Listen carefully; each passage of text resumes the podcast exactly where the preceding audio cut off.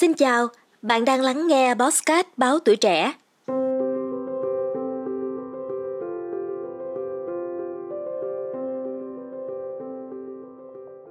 Xu hướng công nghệ hướng tới phụ nữ với tên gọi là Femtech, đây là viết tắt của cụm từ Female Technology, đang ngày càng phổ biến trong những năm gần đây. Đặc biệt hơn khi rất nhiều doanh nhân nổi bật trong lĩnh vực này lại chính là những người phụ nữ. Những giải pháp ứng dụng công nghệ giúp giải quyết các vấn đề khó chịu hay trục trặc về kinh nguyệt và sinh sản đang xuất hiện nhiều hơn nhờ vào làn sóng Femtech mới. Cho tới nay, y khoa nhân loại vẫn đi nghiêng đáng kể về các vấn đề liên quan tới sức khỏe cũng như bệnh lý của đàn ông.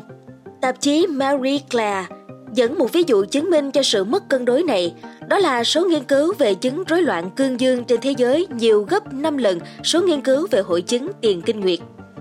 Thực tế, cơ thể và đặc điểm sinh học ở nữ giới có thể có những phản ứng khác biệt với các phổ biến cũng như cách điều trị chúng. Chẳng hạn như chỉ nói riêng bệnh đau tim, cách điều trị cho bệnh nhân nữ cũng khác bệnh nhân nam. Nhưng nhiều nghiên cứu đã chỉ ra phụ nữ bị đau tim có nguy cơ bị chẩn đoán sai tới 50%.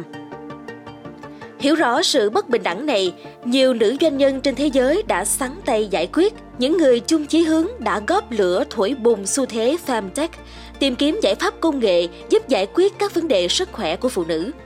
Trong số podcast này, chúng ta cùng gặp gỡ hai người trong số họ, những người đã được tạp chí Marie Claire vinh danh. Đầu tiên là bà Ida Tin, một trong những CEO công nghệ đi đầu trong xu thế Femtech, đã phát minh ra ứng dụng Clue theo dõi chu kỳ kinh nguyệt giúp phụ nữ hiểu rõ hơn cơ thể họ. Mọi chuyện bắt đầu với một câu hỏi trong suy nghĩ của bà. Đó là kể từ khi thuốc tránh thai ra đời, tại sao có quá ít những đổi mới sáng tạo khác nữa trong lĩnh vực kế hoạch hóa gia đình? Bà Tin đã rất ngạc nhiên với việc có quá ít những sản phẩm được tạo ra cho thị trường để giải quyết vấn đề thực sự lớn và quan trọng này. Tôi đã nghĩ sẽ thế nào nếu như mình lấy điện thoại ra và nó sẽ bảo cho tôi biết là hôm nay bạn không thể dính bầu, nữ CEO công nghệ nói. Cũng theo bà Aida Tin, ở thời điểm bà bắt tay vào tìm kiếm giải pháp công nghệ của mình, các ứng dụng số vẫn còn rất mới, đặc biệt sức khỏe phụ nữ cũng chưa phải vấn đề được chú ý nhiều. Các doanh nhân như bà Tin đều muốn tìm kiếm giải pháp cho những lĩnh vực mà các sản phẩm công nghệ đã có chưa đủ tốt hoặc chưa đáp ứng đầy đủ nhu cầu của họ.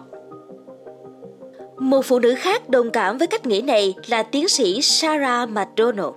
Từ những trục trặc bản thân từng trải qua khi sinh đứa con thứ hai, bà đã thành lập hãng nghiên cứu y khoa Bay Matov và phát triển thiết bị có tên Ollie, giúp người dùng mang theo người hoặc theo dõi từ xa tiến trình mang thai và sinh con. Tôi bắt đầu hành trình này để sao cho không còn phụ nữ nào phải trải qua những gì bản thân mình đã gặp, tiến sĩ McDonald chia sẻ. Bà cho biết ở lần mang bầu và sinh đứa thứ hai, bà đã gặp rất nhiều rắc rối phát sinh trong thai kỳ, cần nhiều theo dõi, thăm khám và can thiệp của bác sĩ. Dĩ nhiên chừng đó thứ khiến cho việc mang bầu trở nên quá nhiều căng thẳng, mệt mỏi. Là một kỹ sư cơ điện tử, bà McDonald bắt đầu nghĩ tới chuyện làm sao để thay đổi tình trạng đó. Khi ấy bà đã hỏi nhiều người là tại sao không ít người biết có một vấn đề đã tồn tại quá lâu rồi nhưng lại không có bất cứ tiến bộ nào được tìm ra để giải quyết vấn đề. Và câu trả lời luôn là đó không phải việc của tôi. Nhưng nếu chúng ta cứ luôn nghĩ những vấn đề này là việc của ai khác chứ không phải việc của mình, chúng ta sẽ không bao giờ có những tiến bộ, bà nói. Nhận được vô số những lời cảm ơn từ phụ nữ khắp nơi trên thế giới, bà tin rằng Femtech sẽ giúp phụ nữ thay đổi cuộc sống của họ theo những cách tốt hơn, những cách mà trước đây chưa được giải quyết. Theo những chia sẻ trên tạp chí Marie Claire, họ sẽ được trao thêm nhiều hơn sức mạnh và sự tự kiểm soát. Họ sẽ có những lựa chọn tốt hơn và sẽ hiểu rõ hơn về cơ thể mình. Đó là một phong trào thực sự tích cực với nữ giới.